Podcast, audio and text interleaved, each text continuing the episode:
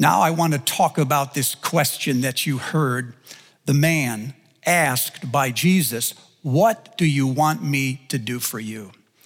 Two men are lying in a hospital room, both of them mostly immobile. It's a small room, two beds. There's a small locker by each bed, a door going out into the hallway, a window looking out on the world. Both men have been told that they must lie still. They cannot stimulate their minds with any radio or television, and this is long before internet. And so they start carrying on conversations. They talk about their family and their friends, their hobbies, their careers, their children. They talk about politics and sports and religion and get to be very good friends. But the best hours of the day is when the man by the window is permitted just for a while to sit up. Something about fluid in the lungs, they said. They need to let it drain. And when he sits up, he turns and looks out the window onto the world. And he starts describing in vivid detail what he sees.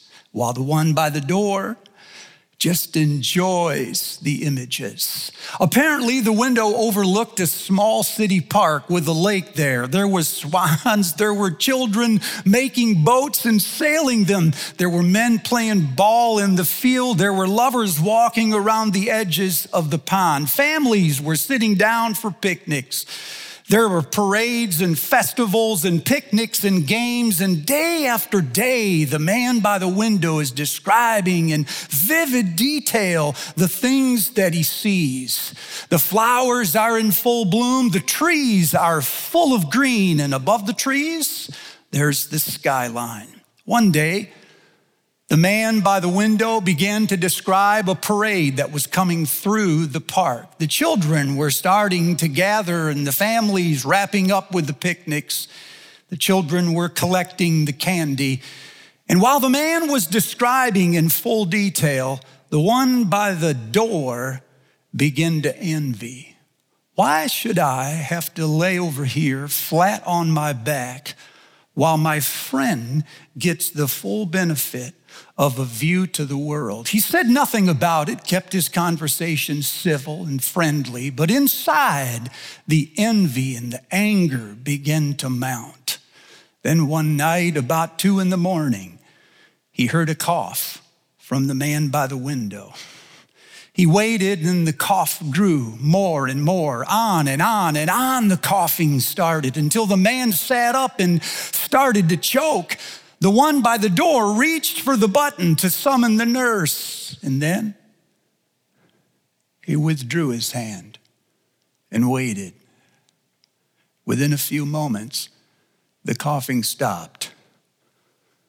Then the breathing stopped. The one by the door just stared at the ceiling and did nothing.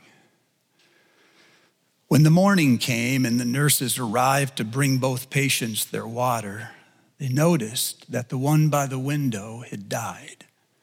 They removed his body. The one by the door said nothing. He waited a couple of days until it was, um, you know, decent, and then he asked, Is there any chance you could um, maybe move me over in the bed by the window? Sure, said the nurse. I bet we can make that happen yet today. And sure enough, within about 30 minutes, they did. They got him up, they moved him over, tucked him in, got him quiet and comfortable, and he laid flat on his back until the nurses left the room. Then he worked himself to his elbows and with his hands, he pushed himself up, swung his legs around, and got his first good look out the window. It faced a blank wall. When you look out your window onto what is happening in front of us right now, what do you see? Every one of us responds in every situation according to how that situation occurs to us. And how it occurs to us depends on what we see. And what we see depends more on what is in us than on what's in front of us. That's what the story of the wall illustrates. So when you look out onto this crisis, how does it occur to you? What do you see? In Mark, there are two stories of men who were blind. Blindness in the Gospel of Mark is a metaphor for a spiritual condition that the prophet Isaiah was the first to diagnose almost eight centuries before.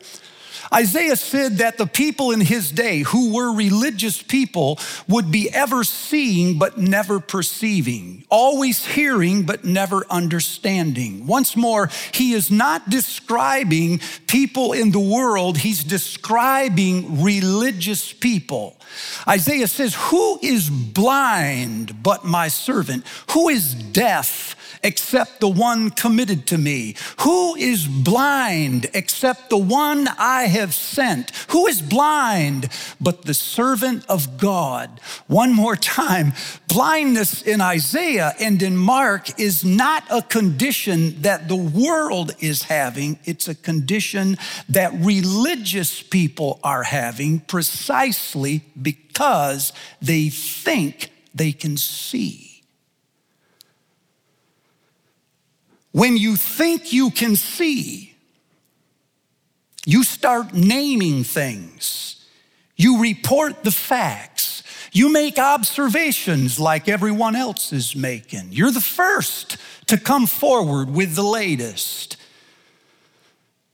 But you can't put things together. You don't understand the meaning of what's happening. You just understand what's happening. So, you have lots of knowledge, but not a lot of wisdom.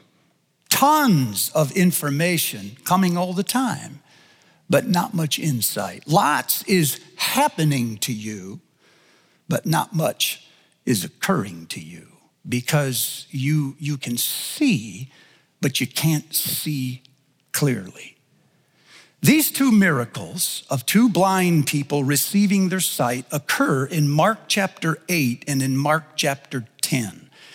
These two incidents create something like a parentheses or brackets or bookends that help to interpret all of the events in between them. I've listed in front of you eight different events. Relax, I won't talk about all of them.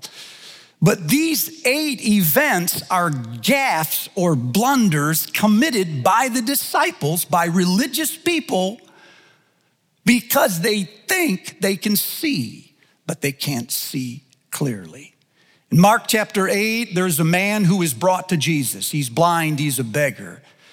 They ask Jesus to do something for him, and so Jesus pulls him outside the village, spits on the man's eyes. And then he says, What do you see? The man says, I see people like trees walking. So, so he can see, he sees shapes and movements, but he can't see clearly. Then Jesus touches him a second time, and suddenly his eyes were opened and he sees everything clearly. What follows that miracle in Mark chapter 8, that first bracket, is story after story of disciples failing to see. The very next story in Mark is Jesus asking the disciples, Whom do you say that I am? Peter says, Why, you are the Christ, the Son of God. So we can see. But a moment later, when Jesus describes how the Christ must suffer, Peter says, No, Lord, that will never happen to you. So he can't see clearly. A few verses later, when John approaches Jesus and he says, We saw somebody who was trying to cast out demons in your name, but he was not one of us. And so we told him to stop. He, he can see that Jesus has authority over demons and that Jesus is forming a community. So he sees. But he doesn't see that just because the people in that community belong to Jesus, he doesn't belong only to them. He belongs to the world. So they see, but they, they, they can't see clearly. A few verses later, when a rich man comes to Jesus and, and says, What must I do to inherit eternal life? Jesus tells him to sell all that he has, give to the poor, and follow me. The disciples are standing right next to him.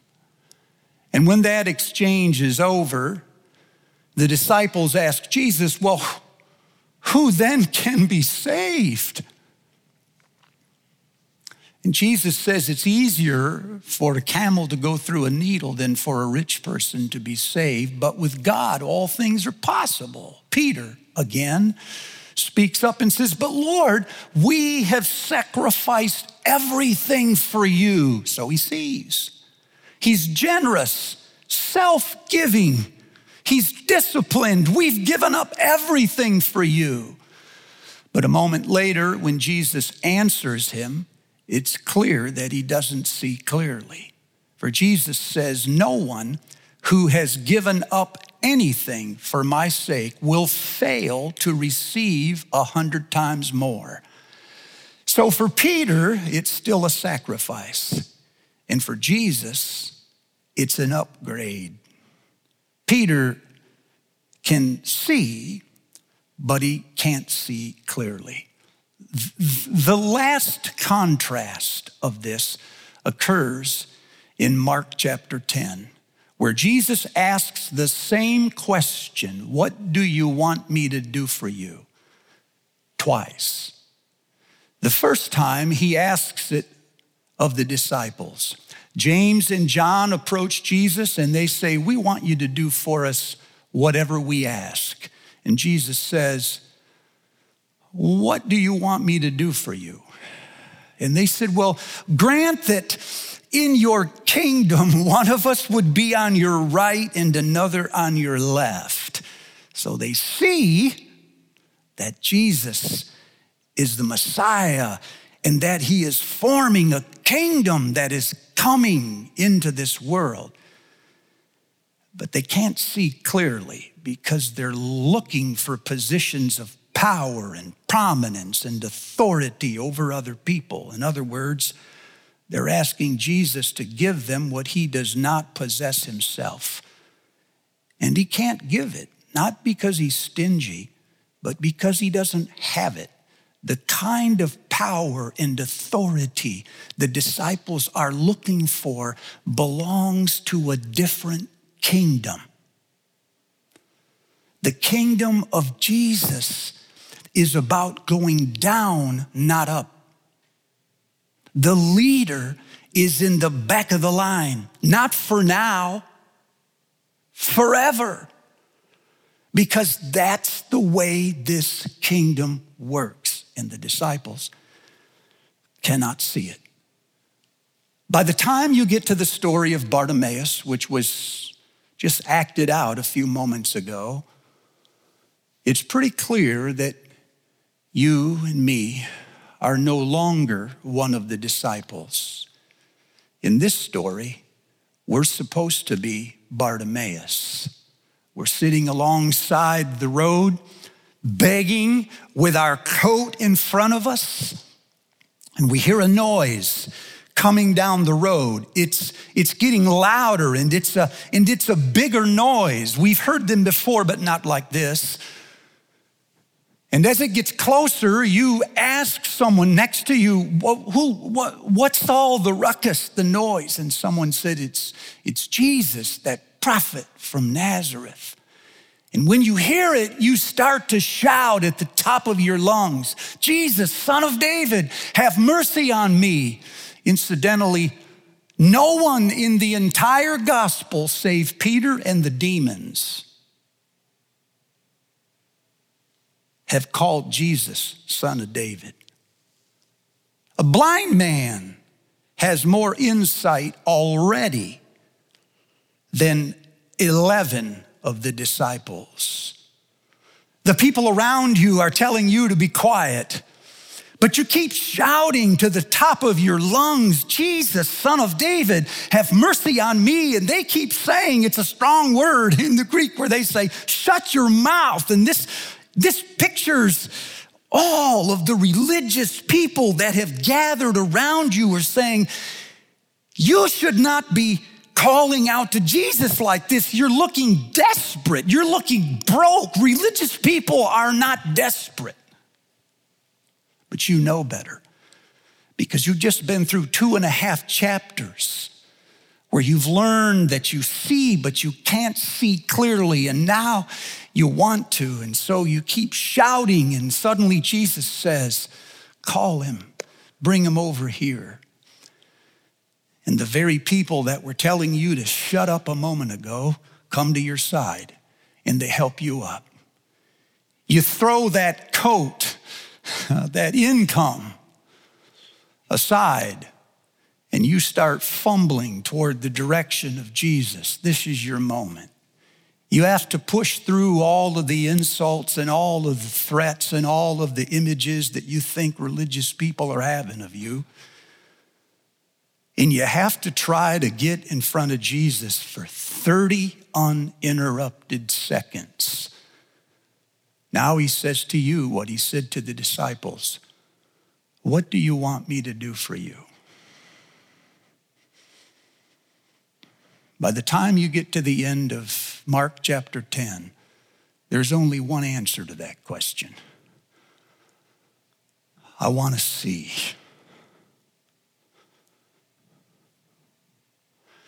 Yet I'm half blind precisely because I think I can see. The obstacle to seeing is not blindness, it's the illusion that you can already see. So, in desperation, you go back to the same Jesus who forgave you of your sins and now you ask Him to open your eyes so you can see not just some of the things, but you can see everything and you can see it clearly. About six weeks ago, as we started to descend into this crisis, I hit this question in Mark chapter 10 What do you want me to do for you? And I prayed the, probably the same as you did. I want you to take the crisis away. I want the sickness to stop. I want things to go back to normal. And then it occurred to me that maybe normal wasn't that great. And so I started asking that God would help me to see. And here's why. Because while everyone else is reporting the facts, recycling the same tired news, coming into the office with the latest information, precious few are the people who have wisdom and insight. And I want us, the people of God, to be among them. And it starts by praying, Jesus, I just want to see. I want to see everything that you're doing. While the news is constantly reporting that people are dying, and it's tragic, it's unthinkable in the scale of our losses. I want to see that other people are coming alive. The Spirit is bringing people and churches and communities and families and homes where you're gathered right now, all over the county. He's bringing us alive, and we are the hands and feet of Jesus Christ. God is moving the community out, and the church is in hundreds of places. I want to see more than logistics, more than cash flow, more than restructuring the organization. I want to see the individuals in the organization and the stories and the threats with the dreams that are behind their eyes. And I know that's what you want to. So here's how I think we do it. First, I think this is the time for us to go back to the Word of God. And this time, not only read the Bible, read alongside it, as we said before, use it like a flashlight that you aim at what's happening so you can interpret it. In other words, tomorrow morning when you get up, open the Bible like you always do and read this with that in mind. Take out a pen, and whatever you think you hear God saying to you from Scripture about this crisis, just write it down. Second, when you go to work or when you're in with your family, wherever you're with other people, while everyone else is looking at the logistics and worried about numbers and how things have to be restructured, ask yourself what's happening in the people of this organization. What are their stories and their greatest needs? And maybe something you wrote down that morning might apply. This week, probably four times in the morning, I've done that very thing. Something has come, I think, from the Lord. I've written it down, put it on a post it note, stuck it on the wall, and probably three times that day was able to refer to what I thought the Lord told me. And it's incredible the power that God's word has to speak to real people in real times like these. Finally, Maybe the way to see as Jesus sees this crisis is to turn the question around. Why don't you ask him, Jesus, what do you want me to do for you? Because it could be that seeing is not a gift that God gives you, it's something that occurs while you are doing what Jesus is doing. You won't see until you're in it. And then it will start to be clear that God is active in every place.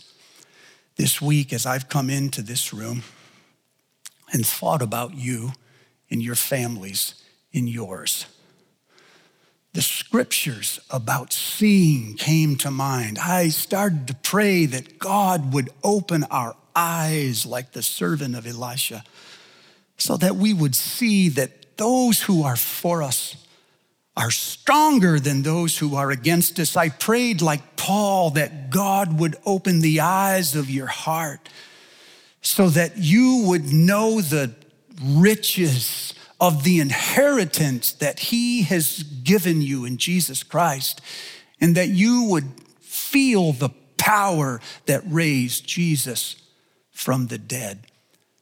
On my wall in the office, I have a card that I wrote uh, just with a pen, a verse that I've prayed over our staff, and I've prayed over you this week from Philippians chapter 1 that your love may abound more and more with all knowledge and depth of insight, so that you may know what is best, and that you would produce with your life a full harvest of righteousness. Can I pray with you?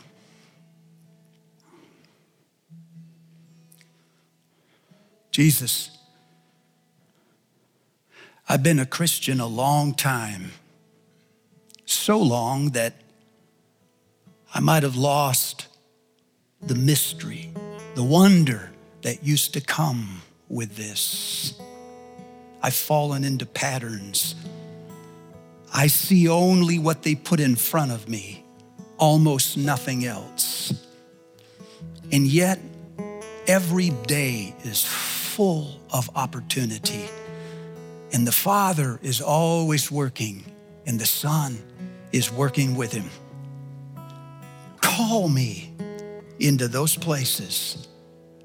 Open my eyes so I can see what you see. in Jesus' name.